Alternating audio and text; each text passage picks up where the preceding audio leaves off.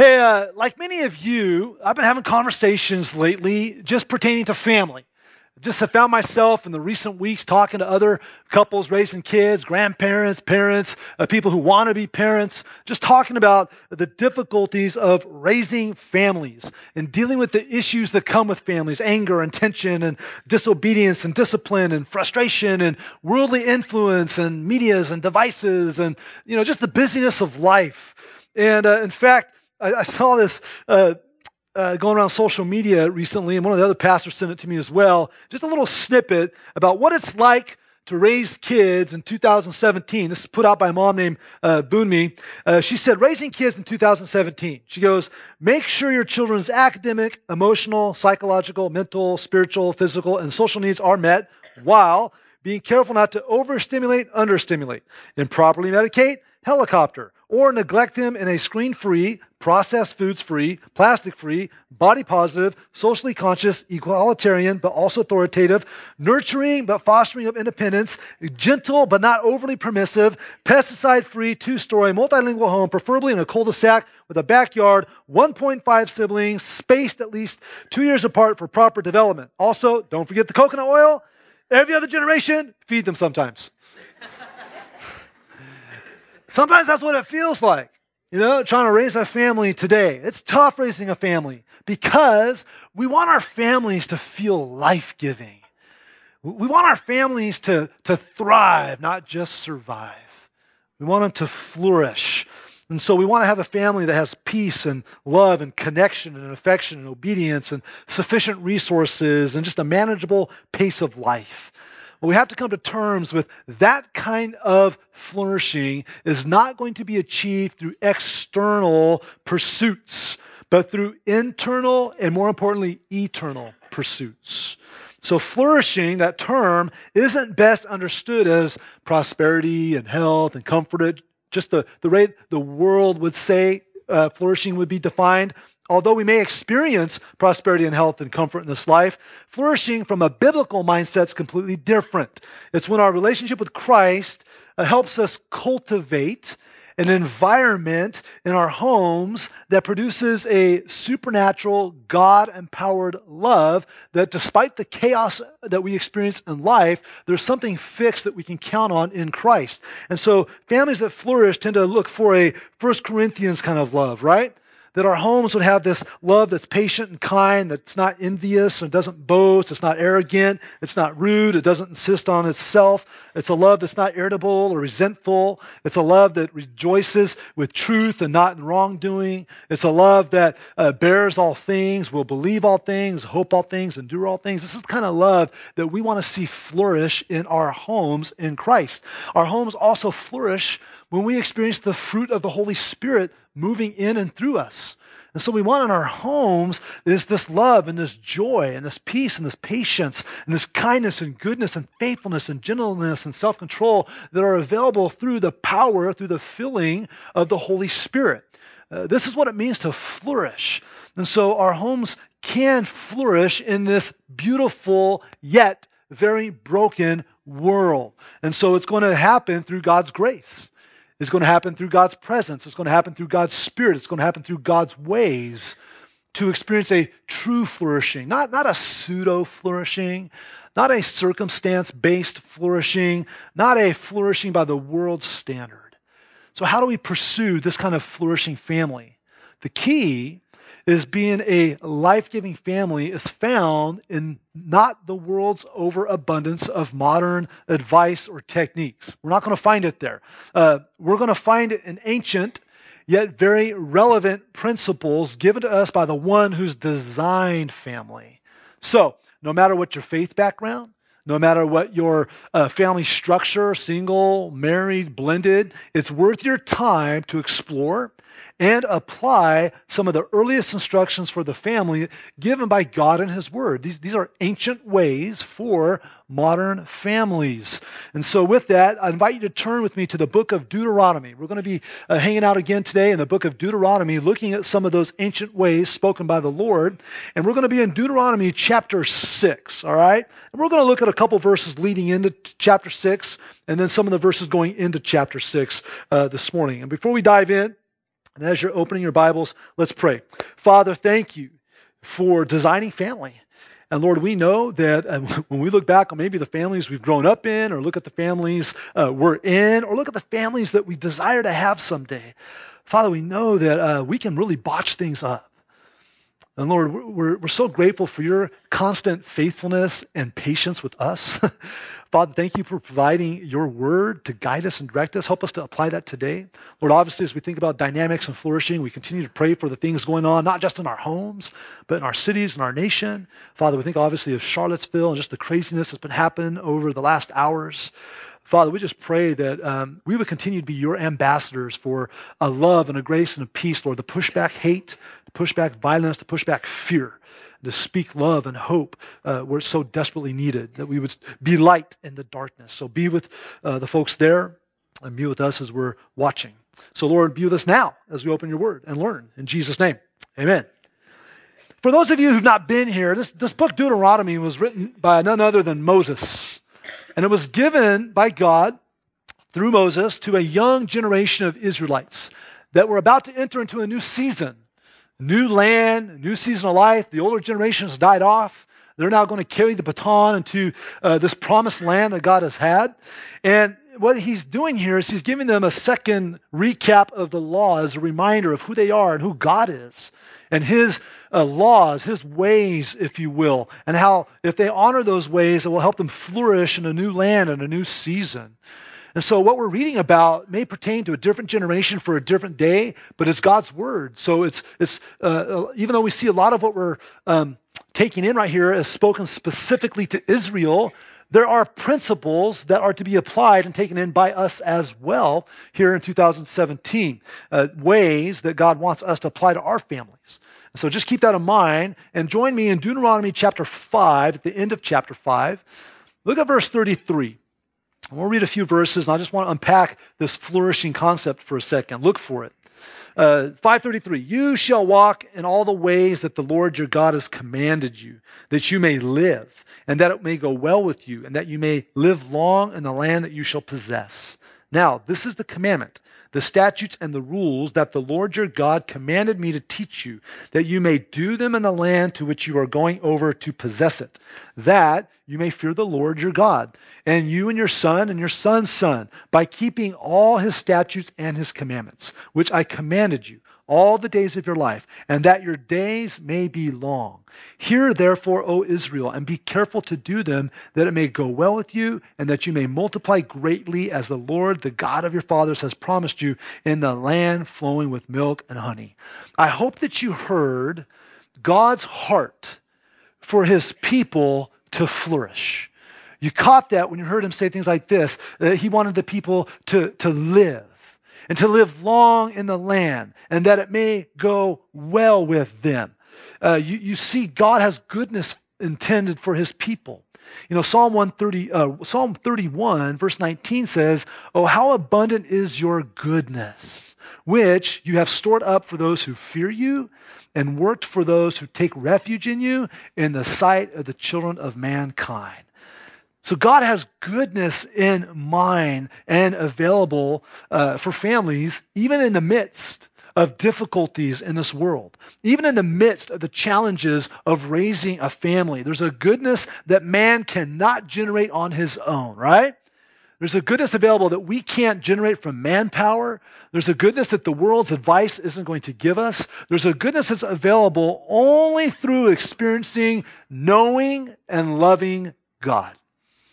You got to know and love God to tap into the goodness that may be present even in the chaos that surrounds us. We see this heart of the Lord for his people to flourish. We see it in verse 24 of chapter 6. And the Lord commanded us to do all these statutes, to fear the Lord our God for our good always, that he might preserve us alive as we are this day. You know, last week, Pastor Rick did just a phenomenal job teaching about the law and how uh, the law is designed to reflect God's glory and how uh, we, we, we obey that law out of love for Christ. And he talked about the obedience of the law, that if we do that, it's, it's designed for families to flourish, that it would go well with us. And so there's benefit now in the present for following Christ, and there's benefit later in the future as followers of Christ. As we think about his death on the cross, as we think about his resurrection, as we think about his coming, as we think about eternity, there's goodness to be experienced now in the thick of whatever, whatever else is going on, and there's an incredible eternal goodness coming that we're longing for. And so, with that being said, uh, the ancient way for the modern families that we're emphasizing today is that we want to visually and verbally prioritize, right? An authentic love for God and His Word. I just want you to take that in for a second. We want to learn how to visually and verbally prioritize an authentic love for God, all right, and His Word. Let's see that emerge out of the verses that come next. Uh, look at verses 4 through 9 in Deuteronomy 6. Hear, O Israel, the Lord our God, the Lord is one. You shall love the Lord your God with all your what? Heart and all your and all your might. And these words that I command you today shall be on your heart, and you shall teach them diligently to your children and shall talk to them when you sit in your house, and when you walk by the way, and when you lie down, and when you rise. And you shall bind them as a sign on your hand, and they shall be as frontlets between your eyes, on your mind, if you will. And you shall write them on the doorpost of your house and on your gates. What we just read here is known as the Shema. Can everyone say Shema? Oh, your Hebrew's good. Your Hebrew's good. Shema is a Hebrew word, okay, and it means hear. Now, not hear as in like I heard it.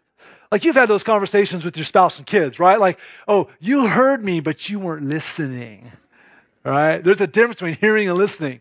And the evidence that someone listened is that they can repeat it and they can act upon it. And so this, this term hear, Shema, it means to hear with the intent to obey to do something with it. And so this is a verb indicating to hear with the intent to obey. This is also uh, the most common prayer taught to devout Jews.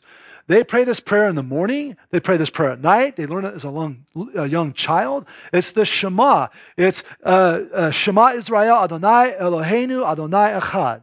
Hear, O Israel, the Lord our God, the Lord is one. What a beautiful prayer. And then it's followed by this command to love God and to teach God's words to our children.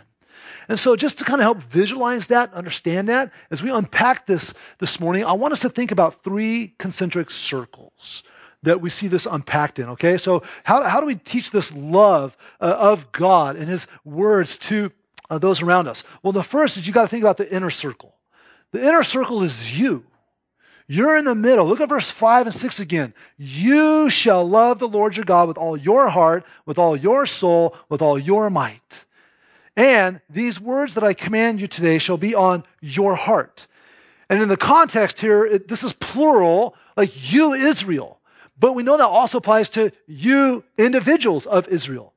So you, we all should love God with all of our heart, all of our soul, all of our might. And we as individuals should love God that way. This is a call to love God with our entire being, our heart, the seat of our emotions and adoration.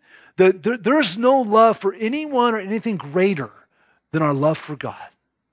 It's, it's, it's a love for God in our will. Our will includes our mind, our intellect. It's the seat of our thoughts and our intentions that we love God with those things, and we love God with our might. This is our energy and our abilities, that which we exert out, that we would uh, clearly have a love for God in all those areas that surpasses a love for anything else, anybody else. And would you agree with me that God deserves to take that central place in our heart? Yes, our God deserves that. He's who we need to love most, adore most. And this is a real big deal. Like, remember when Jesus was approached right, by the lawyer saying, hey, all these commandments, which, you know, if he was thinking of the whole commandments of the Old Testament of Israel, then you know, 613 laws, right? Whether it's the 613 different laws, whether it was the Ten Commandments, uh, his approach to them, which of the commandments is the greatest? And we see Jesus say this. It's recorded in Matthew, it's recorded in Mark, it's recorded in Luke. He says, You shall love the Lord your God with all your heart, with all your soul, with all your mind. This is the first and great commandment. We know he adds uh, uh, mind in the book of Mark, you know, kind of unpacks that more. But this is a command to love God. And it's a command to obey this in our lives. And so we want our first and foremost um, pursuit to be a love for God. And so, even in our effort to love the next generation and equip the next generation and train the next generation, it starts here. It starts with us, it starts in our own hearts. And so, we're not talking about obeying our way into a love for God. We're talking about loving God in such a way that we just can't wait and we find ourselves desiring to obey Him. If we love Him, we'll obey Him, right? Even Jesus said this, John 14, 15, if you love me, you'll keep my commandments. This is how it works. He doesn't say, keep my commandments and then I'll love you and then maybe you'll love me. It's like, no, love me. Pursue the love first and then the rest comes.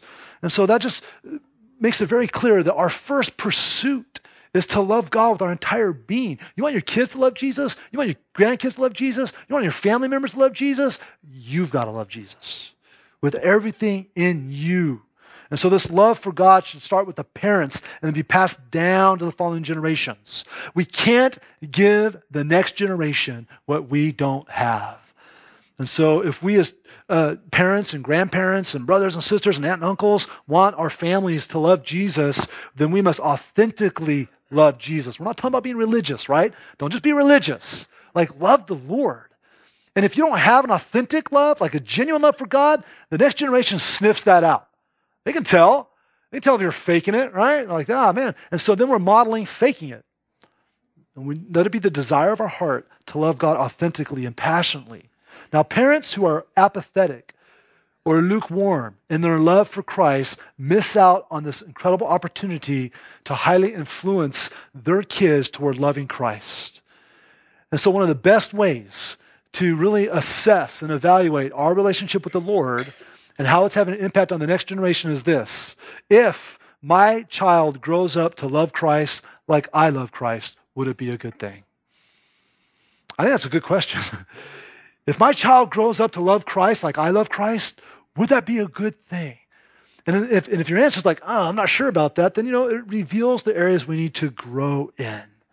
You know, when your children look at you, do they see a friend of Jesus? Do they hear you talk about God with affection and joy? Do your kids hear you talk about the Holy Spirit's work and do they see his work alive in your life and in your heart?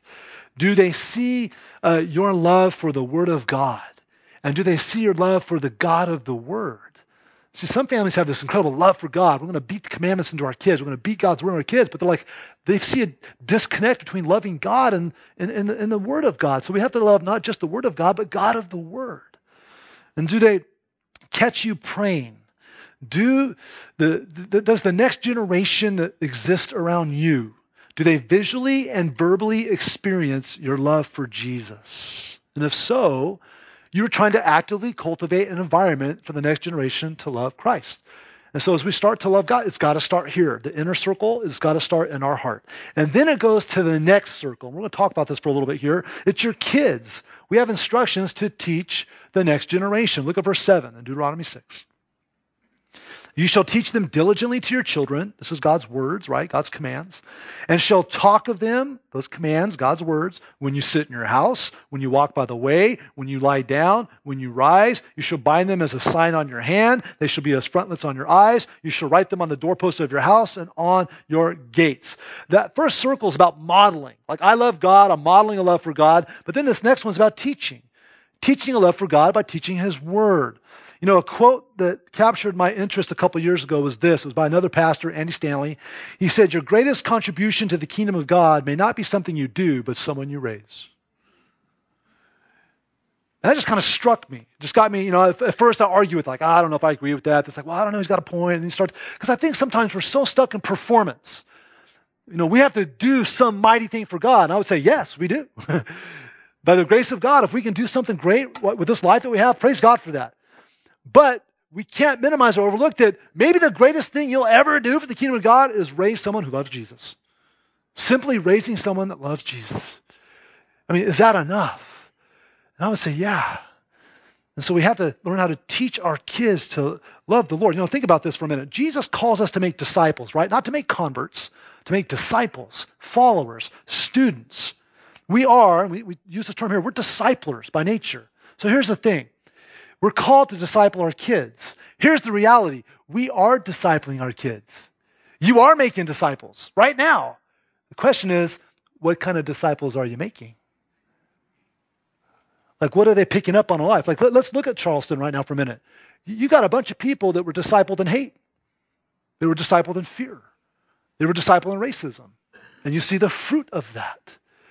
And so, however we disciple our children, like that, that's likely the fruit that's going to bear out of their life. And so, what are our kids learning from us? Are they, are they learning anger? Are they learning fear? Are they learning busyness? Are they learning to be defined by what they do, their performance and their good behavior? Are they learning that they are beloved children of God? Are they learning that they're defined by who they are in Christ? Are they learning grace? Are they learning a love for Jesus? Are they learning to live on mission for God? Are they learning that we obey because we're loved, or are they learning to behave to be loved?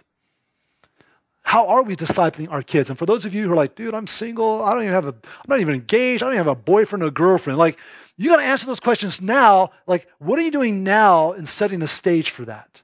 Who are you, who are you falling in love with that's going to set the stage for that? Because eventually you're going to disciple your kids together. And so it's never too early to ask these questions. You know, the Lord has given us a directive that one generation will teach his ways to the next. Look at Psalm 145 4. One generation shall commend your works to another and declare your mighty acts. And so we're called to do that. And did you see this in verse 7? It says that we shall diligently teach. Like there's intentionality here. And so, what are we diligently teaching? And we go back to these concentric circles and we go, okay, we first got to model this love for the Lord, right? To love God with all our heart, with all our soul, with all our might. And then we need to say, how are we teaching our families to love Jesus? Where are we teaching our families to love Jesus? When are we teaching our families to love Jesus? And God covers all that right here, right? He sees that. He says, anywhere, anytime. Life is the classroom. Everywhere is the classroom. And so we teach about God when we sit around the house. Some of you are like, I don't know what I'm going to teach about the Lord. Mm, sitting around the house lately much? You know? We sit at the house. When we're on the road, right? Here it says, when you walk by the way. Well, for us, that applies to driving, right? Uh, when we teach about the Lord, when we go to bed and when we get up, nothing's off limits. We let our faith invade every nook and cranny of our lives. And so it's not reserved for a couple hours on a Sunday or for an occasional prayer before a meal. Class is always in session. But we need to be intentional and creative. We need to also learn how to capture and leverage opportunities in the course of everyday life for the purpose of God centered conversations. And so, on that level of intentionality, do you have planned times with your family that you talk about the Lord, that you teach the Lord? Do you, do you read some scripture after a meal? Maybe not every meal, but at least once or twice a week. Do you have a, a devotional time with your family that's planned? You have a, a, a regular spiritual checkup that's part of your regular rhythm, that, that's intentional and planned. Uh, do you also look for the spontaneous opportunities? Like one of the best ways to use opportunities is our failures, right? Some of you are like, oh, then I'm all, I'm in. Um, God can use me, right? Do we leverage the, the failures of ourselves, of, of, of them, the joys and victories, just all the teachable moments that come each day in our busy lives, when you're in the car taking or picking up your kids or grandkids from school, do you have conversation or is everyone's face buried in a screen? Like we realize we only have so many hours in a day, right? Like if you're to map out how many hours as a parent, if you only have this many hours in a day and the school takes them for this, and then, you know, maybe you get home later, is this, and then of that time, they've got their face in the screen. How much you got left? This. And so we have to learn to become masters of just taking the opportunities when we get them, taking your kids to school, when you pick them up, you know, and it doesn't have to be some big lecture or some big deep question. And we can't make the mistake of asking the, the we know this, it's, it's parenting 101. Don't ever ask, how was your day? Good. you know, or you might get a grunt, right? Like, I think we can be more creative than that. And some of you are thinking, I don't know how to be more creative than that. Well, let's help you. So, just for this week, I threw together a list 75 conversation starters with your kids. All right? You can take these and put them in the door of your car, put them on your phone. We've got some hard copies out front. This is going to be online, so you can snapshot that. Just, just questions you can start. This, the point is to connect hearts, to just be intentional, right? And seek opportunities. You can say, hey, do you feel close to God or far from God right now? What's something God's taught you or showed you lately? In your own words, how would you explain the gospel? Is there a specific sin you're fighting that you need my help defeating? Are you more aware of my encouragement or my criticism in your life? What would you say mom and dad is most passionate about? Do I act the same as church as I do when I'm at home? Well, let's all weigh in on that answer, right? Like, you know, just, just, you know, the other day I was, I was, with my kids and I'm just, I've been trying these on size all week just because I've been thinking about it more. And I just had some great conversations with my kids I probably wouldn't have had. I mean, just yesterday, I was just sitting around, we were eating cereal. I said, hey, what do you think makes dad most happy? You know, had some, you know, I said, what do you think makes your mom most happy? What do you think makes your brother and sister? That was fun. No, I don't know. well, think about it, you know. What makes you most happy? Just you know i just planting seeds of encouragement and i just you know it makes god happy when we love him. And i plant seeds of instruction. I should not try to plant a sermon of instruction in that moment right? So we make that mistake just a seed of instruction. And so we just we need to learn to have the conversations intentionally. And so this this helps us keep god's word before us and keep the conversation alive. We're called to do that. Now it's interesting. Let's look at verse 8 for a second. Those verses to follow, we have some uh, peculiar instructions here, right? It talks about binding God's word to our hand, to our head, and to our home. What, what, what, how are we supposed to do that? Now, in the Jewish culture, the devout Jews, they take this very literally, right? some of you that are familiar with Jewish culture and custom, uh, you know where I'm going with this. Some of you, uh, this, this will be new to you. But basically, in the Jewish culture and custom, they literally bind the word of God to their head and heart. And so uh, these are called tefillin. Can you say tefillin? Good. Your Hebrew's getting better even. Okay? And so the tefillin, there's, there's a box here, and there's scriptures sewn inside. This is animal skin. And so you got the passage, you got the Shema, you got some, some passages out of Exodus and Deuteronomy in here about loving God. And they literally, you'll see the devout Jews, uh, the men specifically, they will tie and bind God's word right here. Why is it right here? Because it's closest to my heart. So it's literally being bound on my arm, okay? And then they will wrap it, right? So they'll wrap it on their arm. And then every, everything is symbolic in the Jewish culture. So there usually will be seven wraps going down your arms because of the Holy Week and the perfect number of seven, representing God's holiness and all those kinds of things. And so there'll be seven wraps that go down the arm. Let's see, one, two, three, okay. And then uh, they'll bring it up to the hand, and then they'll wrap around their fingers, and then they'll wrap it three times around their middle finger, their big finger, because in Jewish custom, that's the traditional hand of marriage where you would wear your wedding ring. And so it's saying, I'm betrothed to the Lord. I'm married to the Lord. I've got his word on my arm. It's bound on my arm, close to my heart, right? And then, of course, uh, the other part of the tefillin is for the head, okay? And so, same thing. Passages of scripture in here, they actually put this, the frontlet between your eyes, they put it on their head, Okay, I don't know if, how, what this looks like. It's probably goofy. I had this on earlier. Um, I was walking around the office up there for a minute. I said, What if I just showed up this morning with no explanation? Like, hey, everybody, how's it going? so, yeah, that guy just got back from vacation, and I don't know where he went or what he did. But, and so, literally, they literally have the Word of God on their head, close to their mind, to keep the Word close to their mind. They literally have the Word of God close to their hearts. Now, does God call us to do this literally? I don't, I don't think that's the intent of the passage, right? Now, I don't think it's a bad thing. You know, we, we can talk about how we can creatively uh, keep God's word fresh before us. A lot of us put, um, you know, God's word on our walls. Like some of you have passages of scriptures on your walls in your home or framed. And some of you this week on our Facebook page posted some great photos of just where God's word is in your home and how that's a reminder of, of remembering God. You know, in the Jewish culture and custom, they have the same thing here. When it talks about uh, put, placing it on your doors and your do- doorpost, they also have what's called a mezuzah. A mezuzah means doorpost.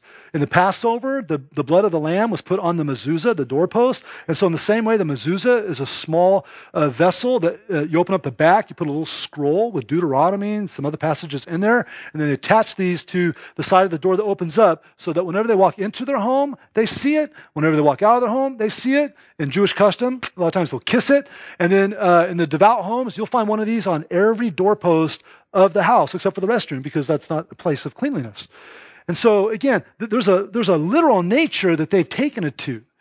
And so I don't think we need to necessarily uh, be literal. I don't think there's anything wrong with that. Whatever, whatever it takes to say, this is a sign of my faithfulness to God. This stirs up the reminder. This stirs up my affections for God by seeing His Word and hearing His Word. And so in our homes, I don't know what you do, but to make sure that it's basically uh, permeating our environment that we're cultivating worship music playing in our homes, scripture being read in our homes, prayers out loud in our homes, praying with one another. That's why life groups in the home are so beautiful because you've got the body of Christ meeting in a home and praying and worshiping and talking about God's word together. And so these are ways that we cultivate those environments, that we keep God's word before us. And so it doesn't have to be literal. But there are ways that we can cultivate that environment simply to try to stir up a faithfulness and keep it as a sign, as a reminder of who we are in the Lord and who God's called us to be and how we're to love Him. And I think when a child grows up in an environment where all of a sudden there's the worship of God, there's the praise of God, there's the reading of His Word, there's prayer together, you're, you're cultivating an environment. And I know this intimidates some of you parents. Some of you are like, I, I don't even know how to pray out loud. Like, for the sake of your kids, learn. For the sake of your kids, learn. Learn to pray with your kids, not just for them, but with them. You know, what, what's it going to be to be a spiritual risk taker? To grow in such a way that you can start to cultivate a love for Christ in the next generation. And I just want to say that in my own parenting right now, this is real time. Like, I've just been thinking about myself as a dad, going, okay, I've got a 15, a 13, a 7 and just been kind of beating myself up a little bit or just processing and evaluating going where, where am i leading with the gospel in my home? Am I, am I leading with the law? Am i leading with i want i want to parent to the behavior of my children? Or am i learning i want to parent to the heart of my children? Like even right now i'm going through just some seismic shifts in my own walk with the lord and with my own parenting. I think god's revealing things of like man i think i'm parenting to the behavior more. I got to stop focusing on the behavior and go after the heart and so, how can my conversations, how can, how can my discipline, how can my intentionality help make sure I'm parenting to the heart, not just to the behavior? Because I want to cultivate an environment where my kids just love Jesus. Just want them to love Jesus. I want them to depend on God. I want the regular flow of normal life that flows out of them to be about how good God is, how faithful God is. And I'm going to represent something that either blocks that or feeds that. And so we all have to make sure that we're cultivating that environment. Now, in light of this, I just want to speak lovingly to two groups of people. Just take a minute here, because I know both of you are here. One is those of you who may have a prodigal child. Those of you who have a child right now that's not walking with the Lord, you're going, I, have done those things. I worship, church, music, they went on mission trips, whatever, but they're, they're not walking with the Lord. I know that right now this kind of discussion can be painful. I just want to acknowledge that pain. I want to say that you're not alone in that pain. And I want to encourage you in saying, you have done the best you can with what you knew and what you had. You got to rest in that. There's times when we go like, they're accountable to the relationship with the Savior. You can't control that. You can't determine that. You, you did the best you could in the season you had with what you had and what you knew. You just got to rest in that. And then don't give up hope. I don't know if you've ever thrown a boomerang, they can come back. And it's never too late. And just don't give up hope and praying for your children, praying over your children, just loving them, continuing to model a love for God. Like, don't give up. No, it hurts but just rest in the fact that you did what you could and just look at what you still can do and how you can still have hope. The other is those of you who might be single. You know, a lot of times in, in, a, in a message like this, the singles go like, oh, another family message. It's got nothing to do with me. I, I would say it does have a lot to do with you. For one, you're in a family. You're a son, you're a daughter. You've got family members. And it's interesting. God has this method of like the parents to the children, but do you believe God can color outside the lines a little bit? I came to faith first in my family. I was the only Christian in my family. And by the grace of God, my mom came to faith later. And I believe God used me to help lead my mom to the Lord. Okay, so God can color outside the box. I got to get baptized with my mom. That was so cool. And so don't underestimate how God's using you for your family at large, but also don't forget you're part of the family of God. Right? Like in Galatians chapter 6, verse 10, it says, So then, as we have opportunity, let us do good to everyone, especially to those who are the household of faith. And over and over and over again, you see how the church is the it's a family. And so we're all brothers and sisters in Christ as believers. And so no matter what our age or stage of life or the status of our family right now, we're family. And we all play a major role. And I just want to say to my single brothers and sisters, don't underestimate your role. And don't tune out when we talk about investing in the next generation. I'm so grateful for Bill and Clark. Bill and Clark were two single men that when I came to faith as a teenager, they were the first on the front lines to disciple me. I don't know where I'd be if I'd be where I am today if God didn't use those two single men to pour into my life. And as a dad, like I don't know if you know this, uh, this might be new information to you, but your children, when between like the ages of 13 and 17, think their parents are dumb. I don't know if you know that. They think your brain like left out, right? It's so good to know that there's other men and women that love Jesus that are pouring in the lives of my kids. That maybe when they don't, they don't want to tolerate my voice, there's another voice of a single brother, single sister pouring in to my kids, telling about loving God. So we all have value. We are all family. Amen? And so this is for all of us. And so, singles, help us visually and verbally cultivate an environment where the next generation can love the Lord. It's got to start here. It goes to our kids. That's our biggest responsibility. And then lastly, just, and just briefly, it's going to eventually affect our community, the outer circle. An individual, a mom, a dad, kids whose hearts are stirred to passionately love Jesus will experience transformation in their homes. And that transformation will shine in the darkness. And it will shine out to your neighborhoods and to your immediate community. And so our homes should testify to our beliefs to all who are around them and to all who enter into them. And yes, some of this is the proclamation of God's word through what's on our walls and stuff like that. But more importantly, it's what your neighbors are going to hear from here out of you and what they're going to see in your life. And so, as we cultivate an environment to love Jesus, it's eventually going to have that effect on that outer ring. And so when they see how we love each other and we see how we can love them, they'll eventually be drawn to the Lord, drawn with curiosity to the gospel. And so we got to remember we're, we're disciplers of those in our home, but we're also missionaries to those outside our home. So we can't forget that God will even use that. But you don't start at the outside circle. You don't start with your community. You can't even just start with your kids. It's got to start in your heart.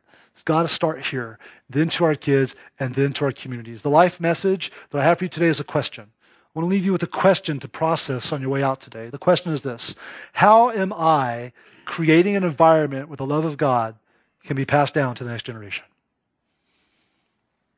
As a high schooler, and who you're attaching your heart to, as a single person, as a person who's engaged, married, grandparent, wherever you're at, how are you creating an environment where the love of God can be passed down to the next generation in your homes, in your car, in your workplace, your community. What needs to grow in your inner circle? What needs to grow in your middle circle? What needs to grow in your outer circle? Uh, just a few reminders of resources. One, a couple weeks ago, we put online just a, a, list of resources from our family ministry about how you can continue these conversations. Look at that. Also, we have a study guide this week. Look at that study guide. In that study guide, there's um, great conversation starters around this topic.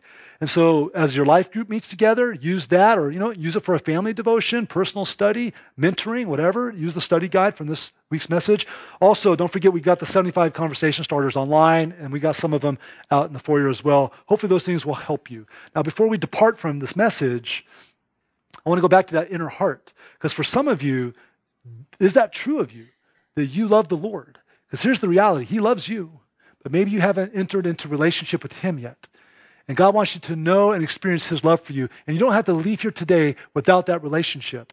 And so, if you're interested in coming to Christ, learning more about Christ, put that on your program. I want to receive Christ. Put that in the baskets to come around here in a little bit. And we'll get in touch with you about how to have your next steps of faith in Christ and how to um, experience His love and grace. But for the rest of us, let's be busy. Let's, let's ratchet it up in our love for God in such a way that it cultivates an environment for the next generation to love God. Amen? And let's pray. Father, again, we thank you for today. Lord, I pray for those who don't know you as Savior that, Lord, right now, you would just draw them to yourself. Father, that they would uh, take that step, at least a step, that first step of belief, of trust, of learning more about you. God, give them the courage to do that. Father, I pray for all my brothers and sisters right now, Lord, whatever our stage of life is, whether we're a young adult, teenager, whether we're married, kids, grandkids, Father, we know we can love you more. We know we can do more to help encourage the next generation to love you. Lord, we desire our community, our neighbors, to learn about loving you because of what you've done in our hearts and our lives and our homes. So, in the name of Jesus, would you help us to cultivate environments, Lord, that helps the next generation to love you more? Use us, we pray, in Jesus' name. We all said, Amen.